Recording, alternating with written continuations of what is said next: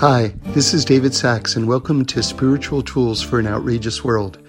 Every week we do a little couples therapy between us and God. It's a chance to deepen and explore our most important relationship. I'm glad you're here. Um, we're we're going to talk about. Uh, I'm going to try to advance a theory here, um, based on based on the, the splitting of the Red Sea, and and basically, um, I think I think that God is showing us in the, in the way that we're being taken out of Egypt. And remember, being taken out of Egypt stands for all redemptions, um, not, just, not just the redemption thousands of years ago, but, but the, the Zohar says that the future redemption is based on uh, the, the Egyptian um, model as well. So, so, in other words, this is sort of the headquarters of learning about all redemptions. And I think that um, we're being shown here a model of how God runs the world in, in a very relevant way to our lives uh, today. And, and, and so, um, you know, it's, it's very mysterious how God runs the world. We know that there's certain principles and, and everything like that, certain things we're supposed to do, certain things ideally we're not, we're not doing. But, um, you know, how things happen and why things happen is like a black box. It's it's it's it's it's it's very very mysterious.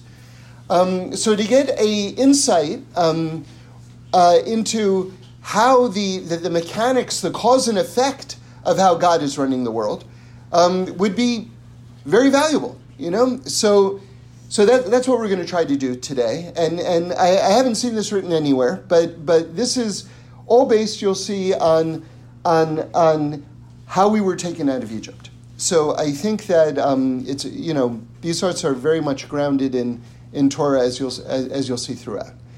Um, so, so the first thing that we see is that God is taking us out of Egypt in a very roundabout way.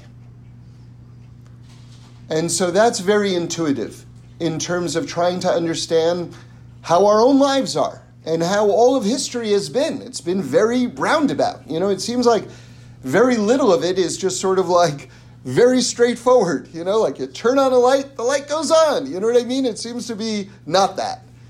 And, and so that's the very first principle that we see in terms of being taken out of Egypt, which is that, which is that God tells us that you know, there was a direct path. And by the way, I got the I got the map straight in my head after all these years. I finally got the map straight, which is I'll just kind of draw it with a my finger in the air, which is that you've got Egypt is is over here, and and um, and if you were to just draw just a nice slope upwards, just a simple slope upwards, you'd go from the top of Egypt right into Israel right along the Mediterranean coastline, right where Gaza is right now, and the Mediterranean Sea is. The top of Egypt is, is, where, the, is where the Mediterranean is, is also, okay? So you're going from below to above in a nice little swoop, right from Egypt right into Israel, okay? That was the shortcut. And God says right off the bat here in the beginning of this week's Parsha, you know what's going to happen? Now listen carefully because we're going to go back to this idea. God says, if I take you that way, what's going to happen is you're going to encounter the Plishtim. The Plishtim are the current inhabitants of, of Israel. By the way, not the Palestinians. They're not, these are two different ideas. The, the Plishtim are going to wage a war against you. And just like there was a nice little simple swoop up into Israel, you're going to swoop right back down into Egypt when you, when you encounter that war. Okay? So, so from there you see something very, very interesting, and we're going to develop this idea in depth. But, but God has, so to speak, taken our temperature. He's taken our temperature and he said, You're not ready to withstand the coming test. And because you're not ready to withstand the coming test, I'm going to arrange things to give you the ability to pass the test that's coming. right? So what, what was what's the test? Just so that we're all communicating, what, what's the test that I'm referring to right here? Well, God says it very explicitly. You're going to encounter this war in Israel, and it's going to scare you, and you're going to retreat, and you're going to run back to Egypt. So, so God says, what I'm going to do is I'm going to take you on a roundabout way because you're not ready to pass that test. Okay? Now, imagine you're in college or something like this, and you say to the, the, the teacher, um, you know, I'm not ready for the test, or I had all this stuff going on in my life and everything like that. And the teacher was sympathetic, like God is sympathetic. The teacher says, okay, we'll reschedule it for next week, say, right?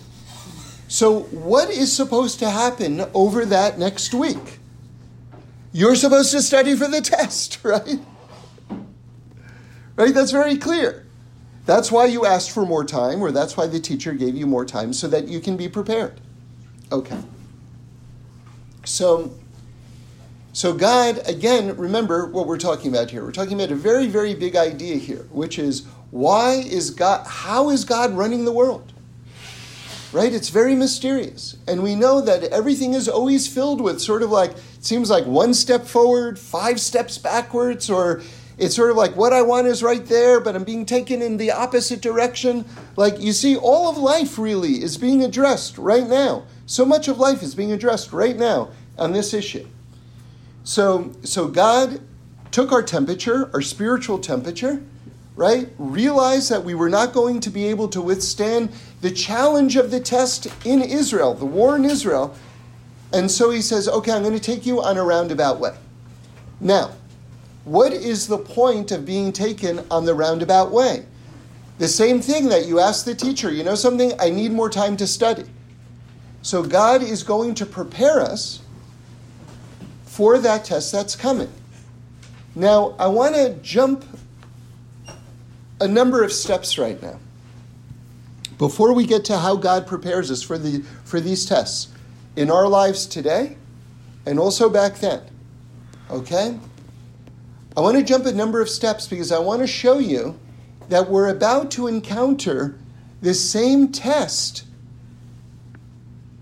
that was delayed at the beginning of this Parsha. And hopefully, we're ready for this test at this time. You're going to see that we weren't and that we failed it fairly miserably. but I want you to this is the new idea that this is another new idea that I'm inv- uh, advancing right now. I want you to connect these two ideas. Okay, so what is the idea? What's the what's the new idea? Again, God could have taken us on this shortcut, but He knew that we were going to account, encounter this war, and He didn't want us to be afraid. So He takes us in a roundabout way, prepares us. We'll talk about how He prepares us in a moment. And then after Mount Sinai, we send spies into Israel. Remember the spies? That's what we've been getting to. And the spies come back. Ideally, they would have come back with a great report. But they come back with another report. They say, There are giants in great fortresses there, and they're going to wipe us out. In other words, does this sound similar to the beginning of this Parsha? It should sound exactly the same. I don't know if you ever made this connection. But ideally, now, since God is giving us that test now, before He avoided the test by avoiding it completely, right?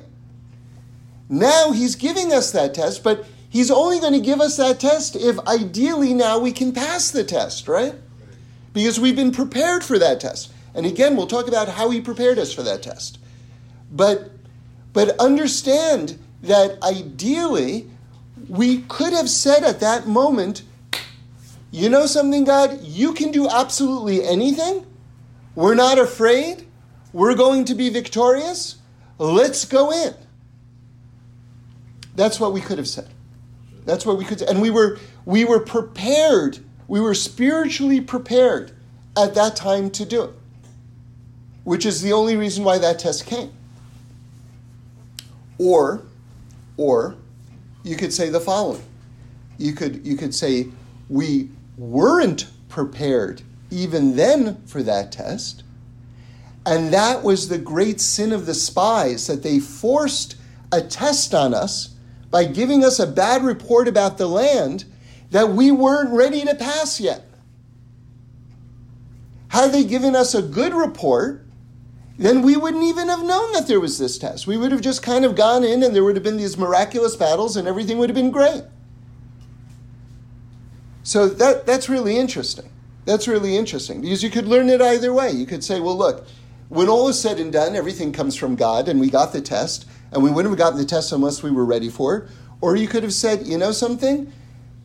God really didn't want us to have that test. We brought that test on ourselves.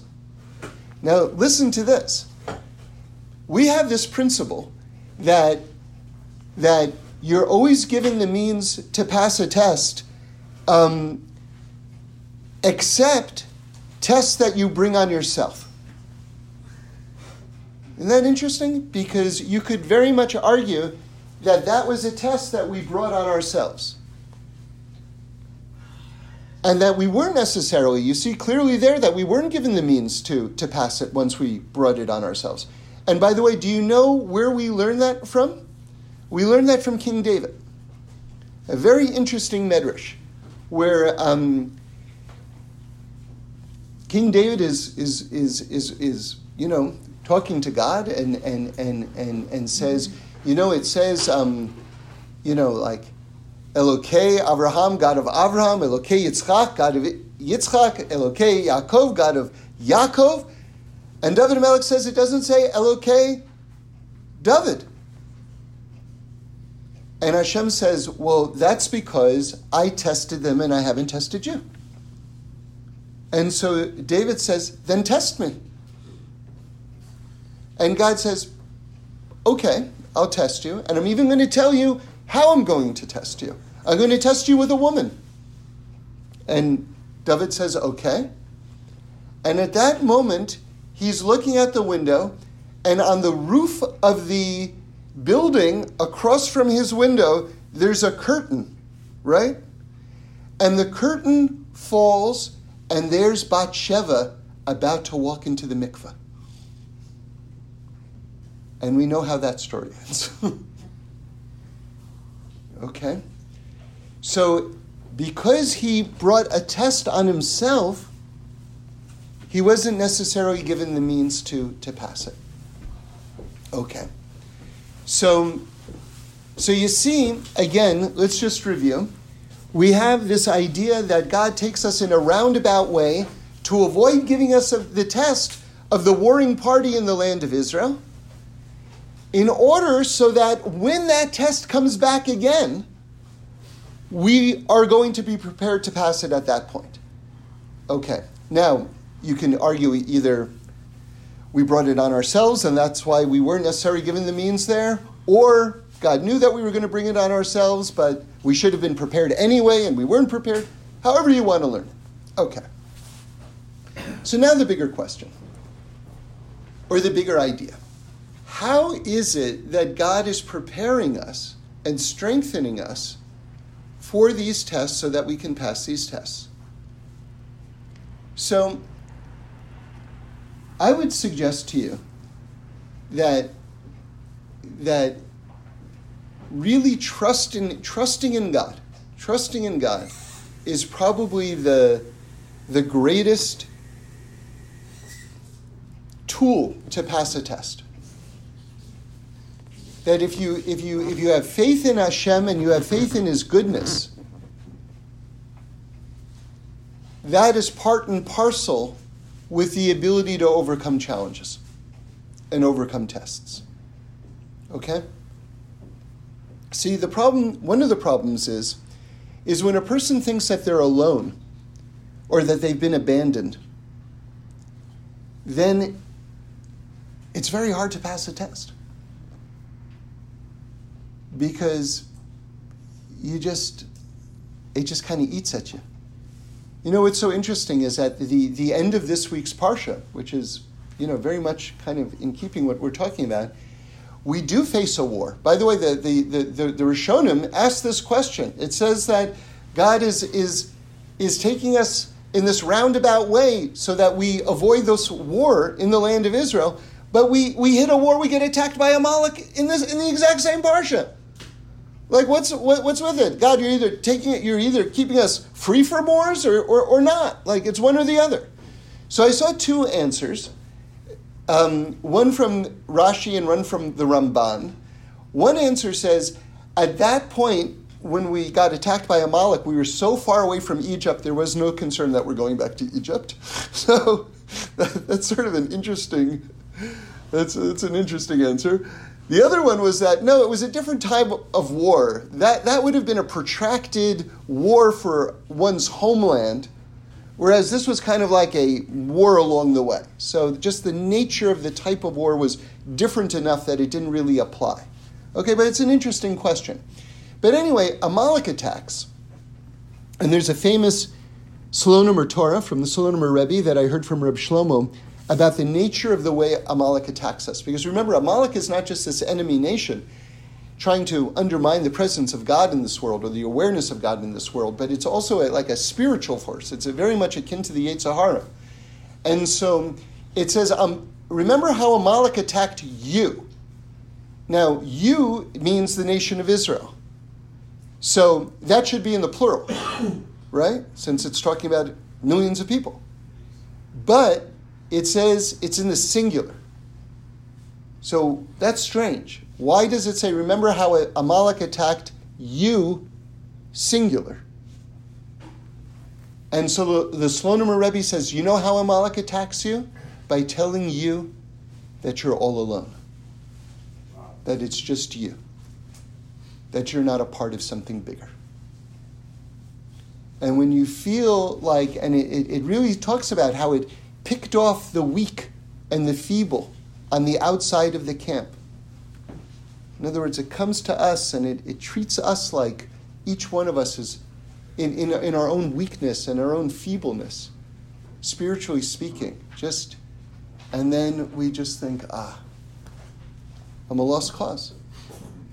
So I, if I'm already a lost cause, then what do I have to fight for? Because I already lost. Right? So that's the psychology of, of how a Amalek attacks. Right? You know, it's so therapeutic just to be part of a community.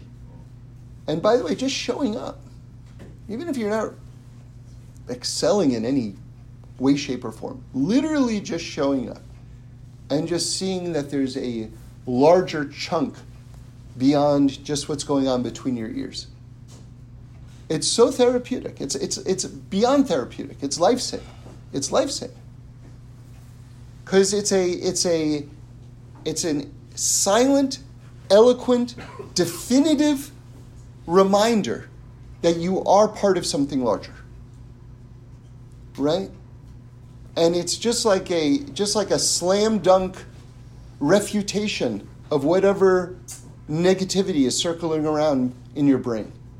Right? You just walk into a place with other people and you go, "I'm not alone." That's just that's the simple truth of it. Okay. So again, we have to get back to this question. How is God preparing us for these type of tests?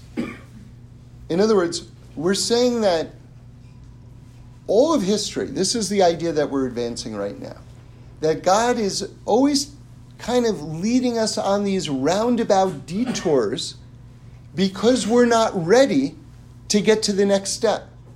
So, in other words, this, this thing where it's sort of like, I want this thing, but I don't have this thing, I'm being punished. That's that would not really be like the thought. Okay, we would say that that's not really what's going on.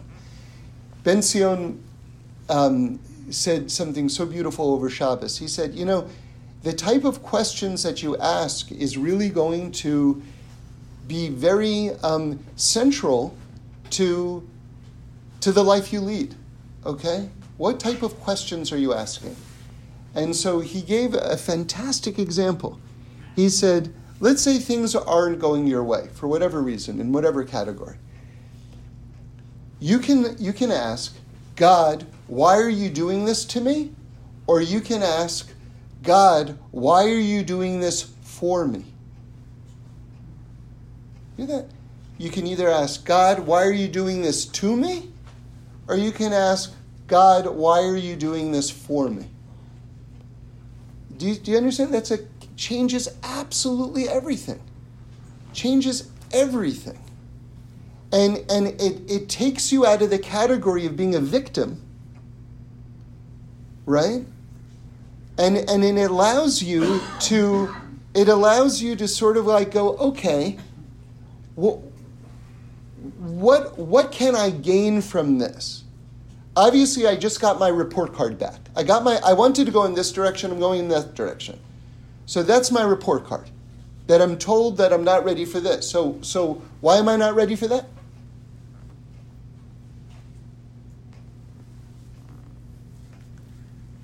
Okay. So so I'm telling you that that being able to trust is a very very essential ingredient to be able to make yourself ready right? Sometimes you're not ready because you yourself don't think that you're ready.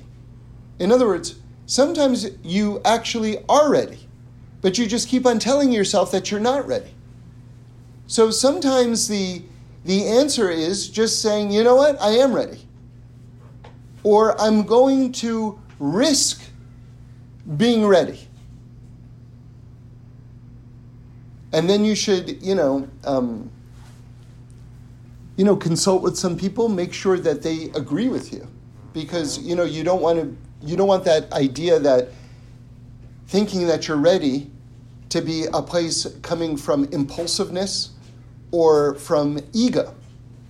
Right? Like for instance, no one wants this situation where I, you know, rent out a really nice medical suite in Century City and I'm now decided that I'm ready to perform brain surgery. you know what? I, I gotta have more confidence in myself. Did you go to medical school? Don't change the subject, brother. I have to believe in myself more. What do I have to do? I Just cut the skull open, poke around. I've I've been on the internet. I watched some YouTube videos. so we're not talking about that. We're talking about, like, for instance, like, you know, every once in a while I'll talk to someone who's like so ready to get married. You know, it's like ridiculous. But they'll say, oh, I'm not ready. What you waiting for your social security check? I mean, what is honestly, what what are you waiting for to be ready? So that's an example where they are ready, but they just don't think that they're ready. So sometimes it's as simple as that. But I say as simple as that, but that in itself is pretty complicated because you have to overcome a lot of mental blocks. You know?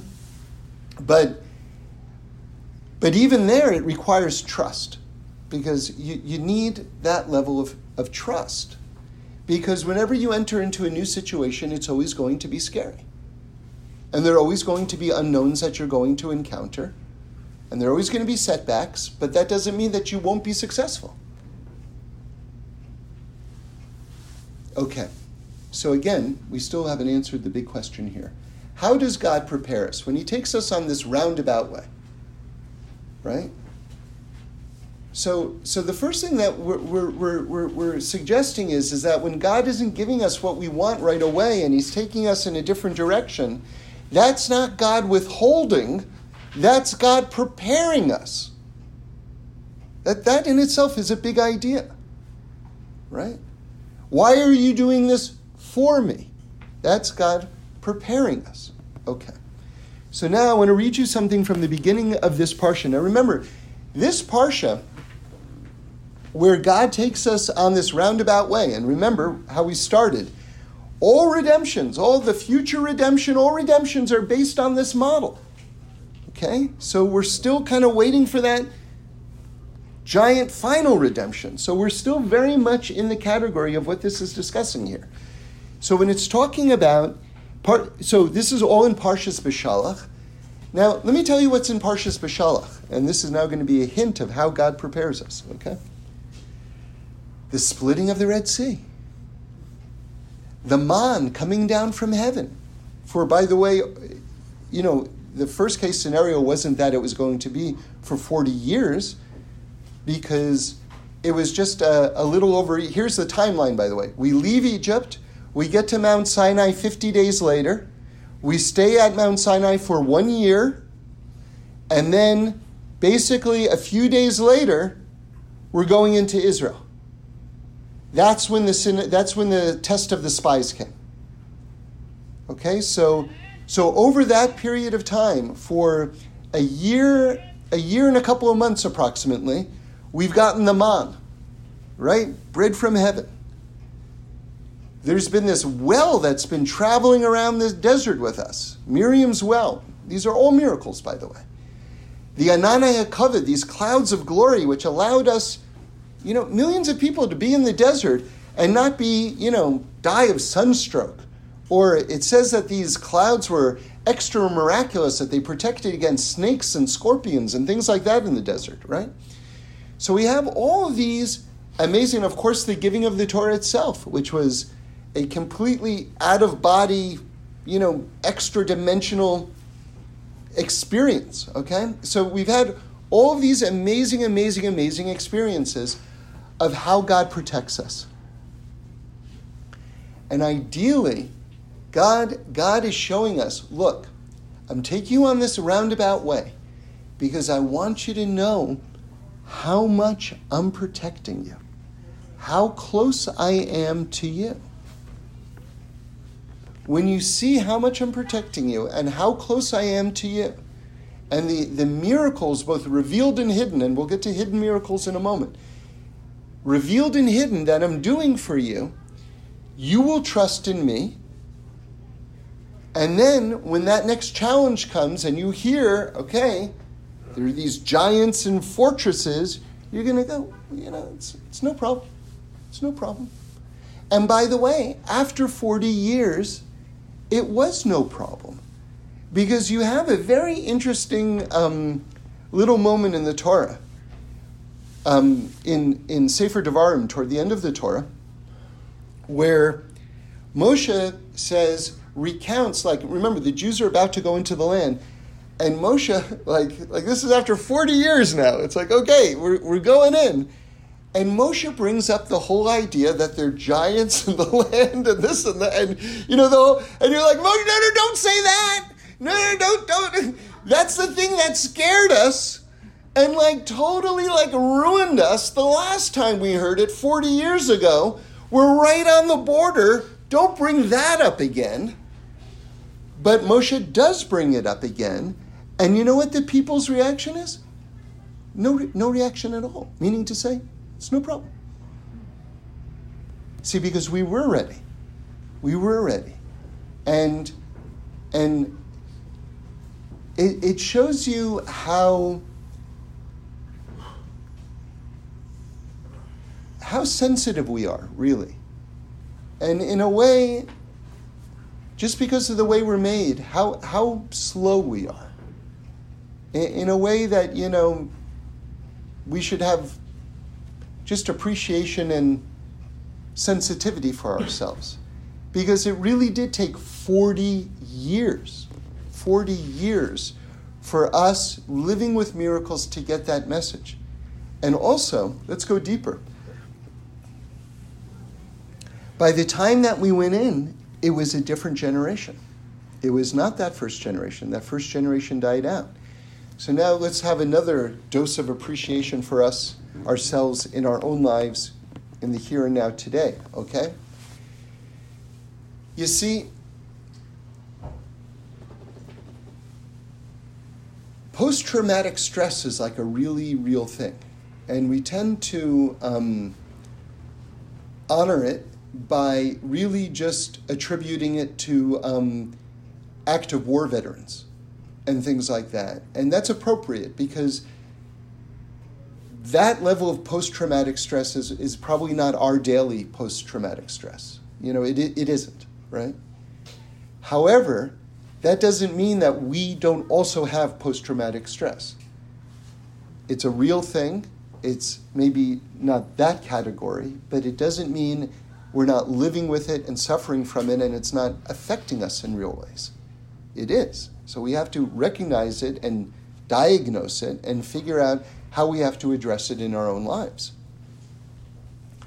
On some level, you have this generation, right, that's been enslaved in Egypt in active enslavement for 210 years, right? So that means their parents and their parents. There's like real horrible slave slavery, you know? And then all of a sudden we're told, okay, there's some bread that's been coming down from heaven for the last year, and now go in and fight those giants. And we're like, uh, I don't know. Why? Because we had been like whipped by Egyptian taskmasters for a couple of hundred years. That gets into your brain. And, and so you say, well, but yeah, but you saw miracles. I saw miracles. I also got beat up pretty severely my entire life. Longer than I saw miracles, by the way. A lot longer. So, so it's not for nothing that the new generation that goes in 40 years, it's not just that it's like, okay, they needed more man, they needed more clouds, they needed more water in the desert. It's not just that. It was also a generation that didn't have to go through that experience. So I think that we all have to ask ourselves what post traumatic stress have I experienced in terms of my life and in terms of my relationship with God? Where, you know, where I really needed something and I really prayed for something and I didn't get it and I, I, I feel like I plummeted. And, and now there's this wound in terms of my relationship with God that I feel like I needed Him at that moment. And I'm sure it was for my best, but I've never resolved that issue. You know, like eventually my circumstances changed for the better, thank God, hopefully and now I'm kind of back in the swing of things and everything like that. But there was a situation where I was in a pit for 14 months, you know, sucking water out of dirt to survive. What about that? Well, you're not in that situation anymore, and you got saved from that and everything like that. After 14 months of, you know, like, in other words, I, I think that we, we need to revisit, you know, at a time when it's psychologically okay for each of us, right? To revisit some of those moments and try to figure out what was going on. And not just say, well, it's over and it worked out for the best and everything like that. Because I'll tell you why. I'll tell you why. Because if that pain is still alive in us, then probably there's a throbbing, active center of mistrust in God still inside of us. Now, maybe it's not how we lead, and maybe it's not how we go through each day. Maybe it's not, doesn't that active, throbbing mistrust doesn't have the steering wheel in terms of our actions during the day. But as long as it's there, it is absolutely affecting our relationship and our choices. Absolutely, 100%. There's not, there's not even a question.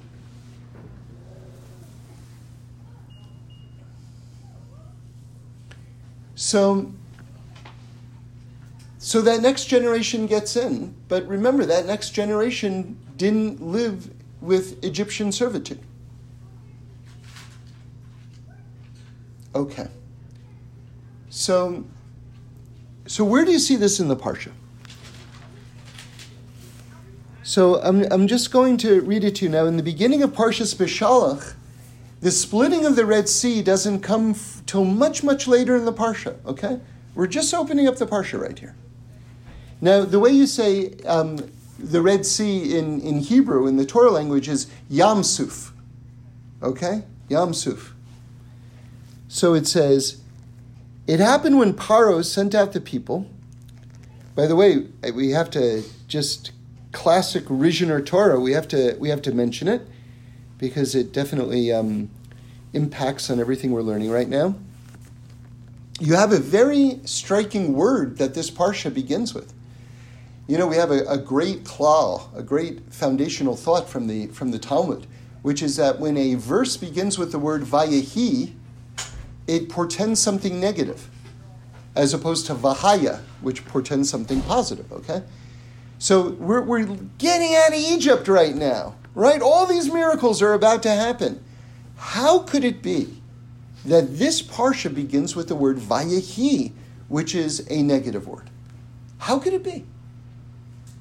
So the Rizhiner Rebbe gives a very heartbreaking answer, extremely heartbreaking. So I heard this from Reb Shlomo. So why does the parsha begin with Vayehi? It says, and it happened when Paro sent out the people. It happened, Vayehi means it happened, when Paro sent out the people. So the Rizhiner Rebbe says, you know why it says Vayehi? Because deep down, the Jewish people felt like Paro was taking them out of Egypt. Not God, not Moshe. Do you hear that? Do you hear that? It's so sensitive. It's so sensitive, you know? Like, like when something good happens, like, do you really feel like it came from Hashem? Or do you feel like it came from you or your boss or, right? And then also you're going to thank Hashem because everyone tells you, oh yeah, also don't, don't forget about Hashem. In other words, how do you viscerally experience the good thing that happens? Is it God and also, and then He sent it through these other people? Or is it really these other people? And then I'll also, you know, got to acknowledge God too. Can't not also thank God. That, that's an, another, these, you know, it's like they say baseball is a game of inches. Like when it comes to, when it, when it comes to, when it comes to these things, when it comes to these things, it's really, it's, it's, it's really these subtleties is where everything takes place. And, and they're not subtleties, actually. They're not, they're not subtleties. You know, when you think of like on the subatomic level, like one proton can change, it, it, it becomes a different element. It's a, it's, a, it's a completely different thing. And we're talking about the, the, the, the most minute, minute, minute, minute, minute difference. But that's when it comes to this type of matters of the soul. Th- th- these little tiny adjustments are like, you know, the sizes of continents. Okay, so so again, let's let's let's read through this. And and I want you to be sensitive to to to, we're going to mention the Yamsuf here, the splitting of the sea. But remember, when we hear the reference to the splitting of the sea that's coming up, that I want you to hear, it's the splitting of the sea is not about to happen for a very long time still. Okay? So now listen. It happened when Paro sent out the people that God did not lead them by the way of the land of the Plishtim, the Philistines, because it was because it was near, meaning that, that was a shortcut. For God said, Perhaps the people will reconsider when they see a war and they will return to Egypt. So now listen. So God turned the people toward the way of the wilderness to the Yam Suf. In other words, God said they're not spiritually ready yet for that bigger test. I'm going to take them out of the way to show them a massive miracle. And we don't know the miracle that's that's go that but God is telling you right here in the very beginning that the reason why he took us out of the way was for the Yam Suf, so that they could see the splitting of the Red Sea, so that they could have more faith, so that we could have more faith. And then after the splitting of the Red Sea, and by the way, you know, mystically speaking, it's not just the sea that split, it's all the heavens that split. And it says that every single person had this tremendous like revelation of prophecy. Yecheskel, Ezekiel is, is like one of the, the master prophets who like, you know, sees like to the highest reaches of heaven, okay? And it says that the person who is on this lowest spiritual level, crossing the, the, the, the Red Sea, had a prophecy higher than Yecheskel, higher than Ezekiel.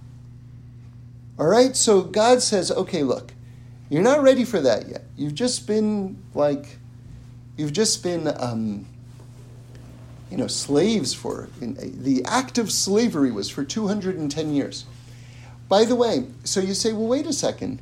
Did the miracles, are you, are you saying that the miracles are really just starting right now? Didn't we just have the 10 plagues and everything like that?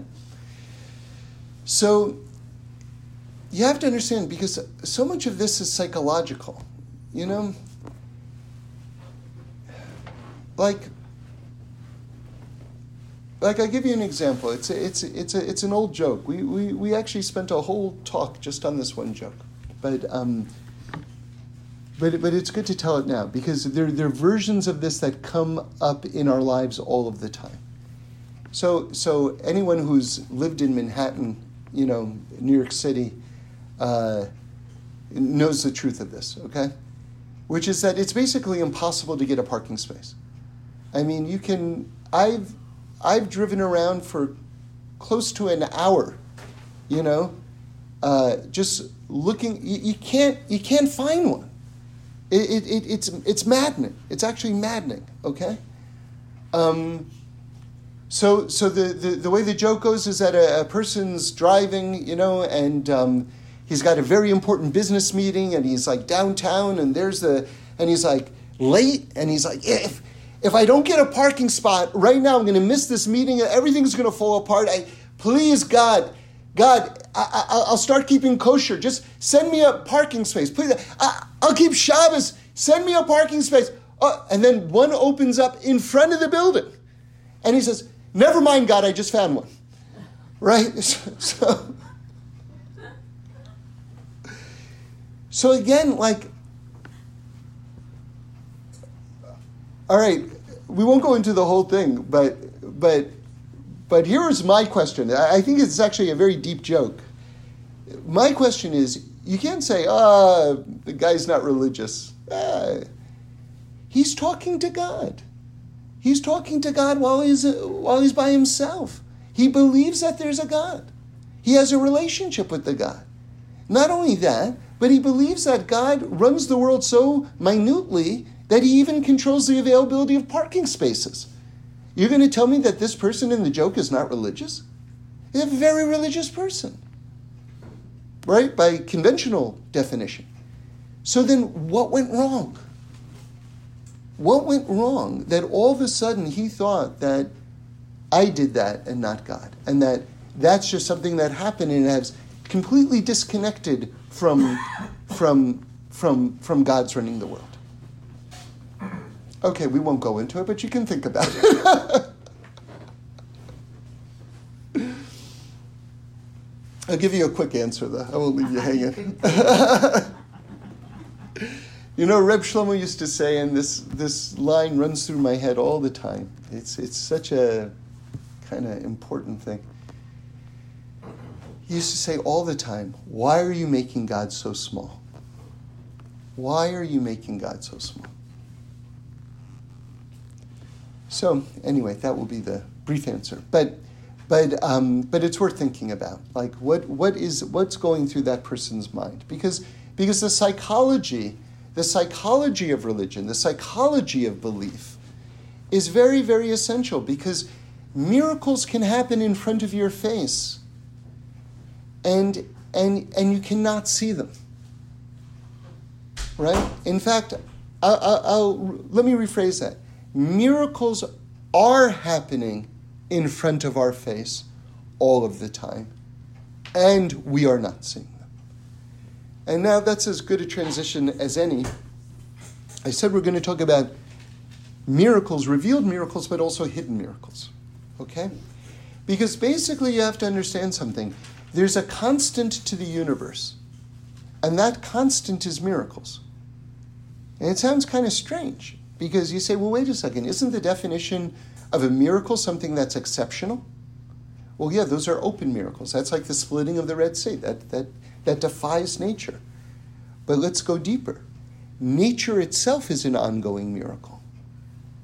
And as they say, I don't know if this is the Rambam or the Ramban, nature is a miracle that you've become bored of. that you've gotten used to. Exactly. But it's it's no less miraculous just because you you know with our limited attention spans we just aren't wowed and you know just amazed by it. So so I think that it's interesting. And I don't know if this is every single year if you were like looking at one of those 100 year, 500 year calendars, I don't know if it's every year. But since I've noticed it, it's been every year, okay? And that's that whenever we read about the Parsha of the splitting of the Red Sea, it's always Tu B'Shvat. So Tu B'Shvat is all about, um, well, it's the new year for trees, and it's all about hidden miracles. Okay, so so let's um, let, let, let, let's look at it this way. I, I always like this example. Imagine you're you have like you're you're making some notes with a pencil, right, in the kitchen, and then you walk out of the room, right, and then you come back, and growing out of your pencil are like five large juicy grapefruits. You'd go, what is going on? what is going on? Like here's like this piece of wood, and out of this piece of wood is coming juicy fruit. How is that possible? Right? Well, think about what's going on with a tree. A tree is a piece of wood, and you've got all this fruit coming out of the tree. Like, you know, we have, like, in just in terms of genetics, like, usually you can notice the face of the parent and the child on some level, right? But do you notice the face of the tree in the grapefruit? I mean, right, like, I would like to introduce you to the father of this chair. It's the Toyota SUV outside. Like, what? What? What do the two things have in common? Like, they couldn't be more different. How does one thing come from the other? So, so when it comes to hidden miracles, the whole world is replete with hidden miracles. God plays a trick on us, not like God's a jokester. That's not what I'm saying. But I'm saying there is, there is this illusion that takes place. And I'll tell you what the secret ingredient is time. Okay? Now, I'll explain. Imagine if I if every time you planted a seed, like the next moment, a 10 foot tree sprang out of the ground replete with fruit. You would go, wow, like trees are miracles. It's amazing. Although, by the way, you'd get used to that also. this is just the nature of human beings. I'll give you the super dark side of that. You want to hear it? This is super dark.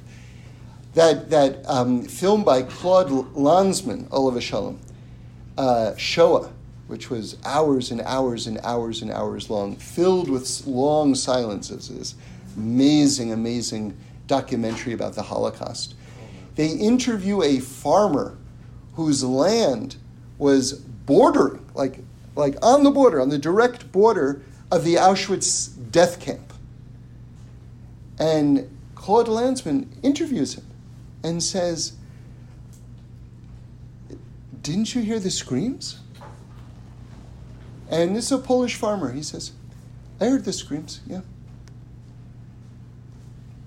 And he said, What did you like, and he said, you get used to them. Right? So, this on some level is the, you know, just kind of just the way we're made. Kind of get used to things, which is, you know, sometimes that's um, a blessing because then we can sometimes, we ourselves can withstand suffering. And it gives us armor to, to move forward in our own lives. But sometimes it can make us horrifically insensitive to what's, to, to, to what's going on around us. Um, so, so, so God, God throws in this factor of time. So what happens is, let's say you want to plant a tree. First thing you got to do is you got to kind of clear the soil of rocks. That's a lot of work. That's like. Then you got to get the seeds right, and and and. By the way, you got to plant good seeds. We we have um. We we have this avocado tree right, that was planted with an avocado, but but the avocados are like really watery. they're good enough. It's, thank God we got got these avocados, but they're not like those like real good Hass avocados. You know what I mean? So it's sort of like, oh yeah, it's an avocado tree. So so you gotta plant good seeds, okay? Um, so so then you got to water it, and then like, something sprouts, and you've got to protect it from insects and, and, and other animals and everything like that. And then over a period of years, you finally get some fruit, and then you feel like, I did this. I did this. You know, and, and it's, a, it's a kind of a normal, natural way to react. And you, you certainly were partners with God, there's no question. There's no question, right? But the actual miraculousness of it, it just seems like, well, this is what happens. If you plant a seed and you take care and you water it and everything like that, this is what happens. Right? But why should it happen? Why should it happen? What, what is the logic between a, you know, between a grapefruit and a piece of wood? There, there's no logic to it. I saw one of the greatest things I ever saw in my life. I wish I could watch it again. I just saw it once. I saw a time elapse photo of a baby growing in, uh, in, in a uterus. And over a period of, I don't know, like 30 seconds or something like that, or maybe it was a little bit longer, all of a sudden it went from nothing to there's a person in that person. How did that person get in that person? There's a full on person in that person. How did that happen? But but you know, it was so dramatic seeing it like over the course of a few seconds. But, you know, like in, in, normal life, it's sort of like, well, of course it happened. First, I went on this dating site, and then we texted each other for a while. and then he was so sweet. He, oh, what do you think? There's no baby. Of course there's a baby. What do you think? Right? Like this time kicks in, the time factor kicks in. And it stops us, it dulls us from the ongoing miraculousness of everything that's going on around us. Now, I always quote this because to me this is just sort of like, like the ultimate reality check. That the Ramban says that anyone who doesn't say that every single thing that happens is a miracle has no portion in the Torah of Moshe. That is a and we're, and that's from one of our greatest Jewish commentators, our most revered Jewish commentators. In other words, it shows you that that Torah, Torah, Judaism, really the classic Judaism, is really a fairly radical way of understanding life because it's really asking you to appreciate everything that's going on as a miracle. Now, what is a miracle? Let's kind of just cut to the chase of it and let's get back to our larger topic. We're saying that God takes us, if we're not ready, ideally we're ready, but if we're not ready, God will take us in a roundabout way. But why is He taking us in this roundabout way? So again, leaving Egypt is the model for all future redemptions. That's why we're kind of, why I feel, you know, at liberty to extrapolate from this episode and talk about all of life right now. Because, because our sources really do say that this is a model for all of life. God is taking us out of the way in order to show us miracles so that we'll have more trust in Him, so that we'll be able to be ready. Okay? So, with that in mind, let's answer the question what is a miracle? We're saying, well, everything's a miracle. Okay, so what does that mean that everything is a miracle? You ready? Here's what it means that God is directly involved with every single element of everything all of the time. That's the bottom line. And when you have that awareness that God is directly involved with absolutely every single aspect of everything all of the time, you're ready. You're ready. If you really believe it, if you really believe it, and we're saying that this is not belief right now, we're saying this is actually reality, then you're ready. Because you're going to trust at that point. So I'm going to tell you a story that happened to me this week. An unbelievable story, like a crazy story, but but there was there was something that was going on later in the week that I just didn't feel great about. I, I was just like had a lot of anxiety about this event and just whatever, whatever, you know, just was giving me anxiety. But okay, so now turns out that uh, through this crazy series of events, my daughter has this rabbi, right?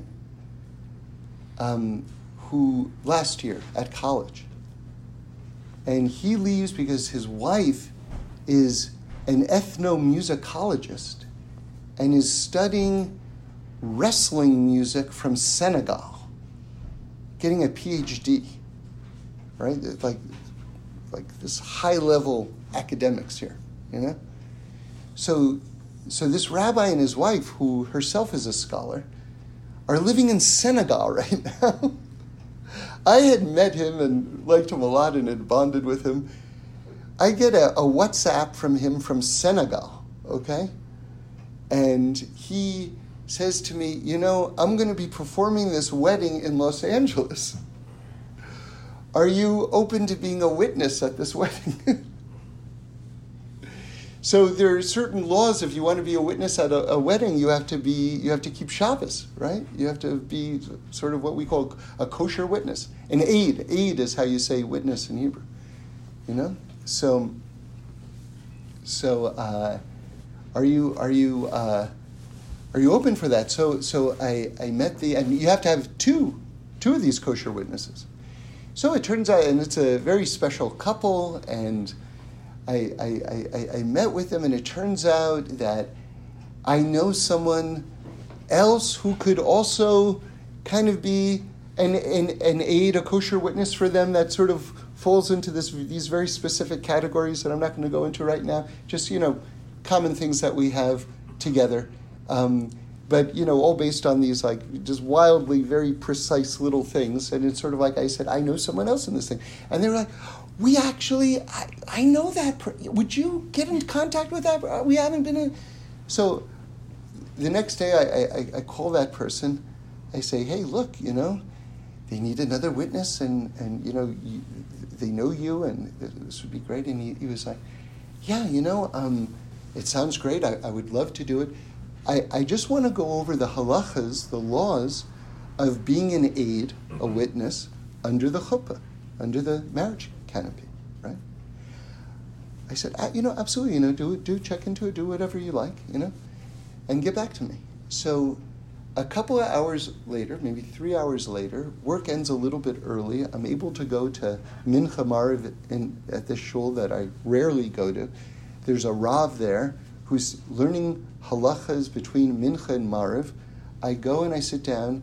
He steps up after Mincha's over. He steps up to the bima, and this is the first thing he says.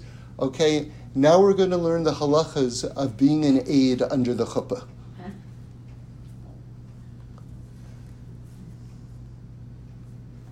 I mean, it's like that's not like winning like lotto. That's winning Powerball. you know, I mean, that's like that's like the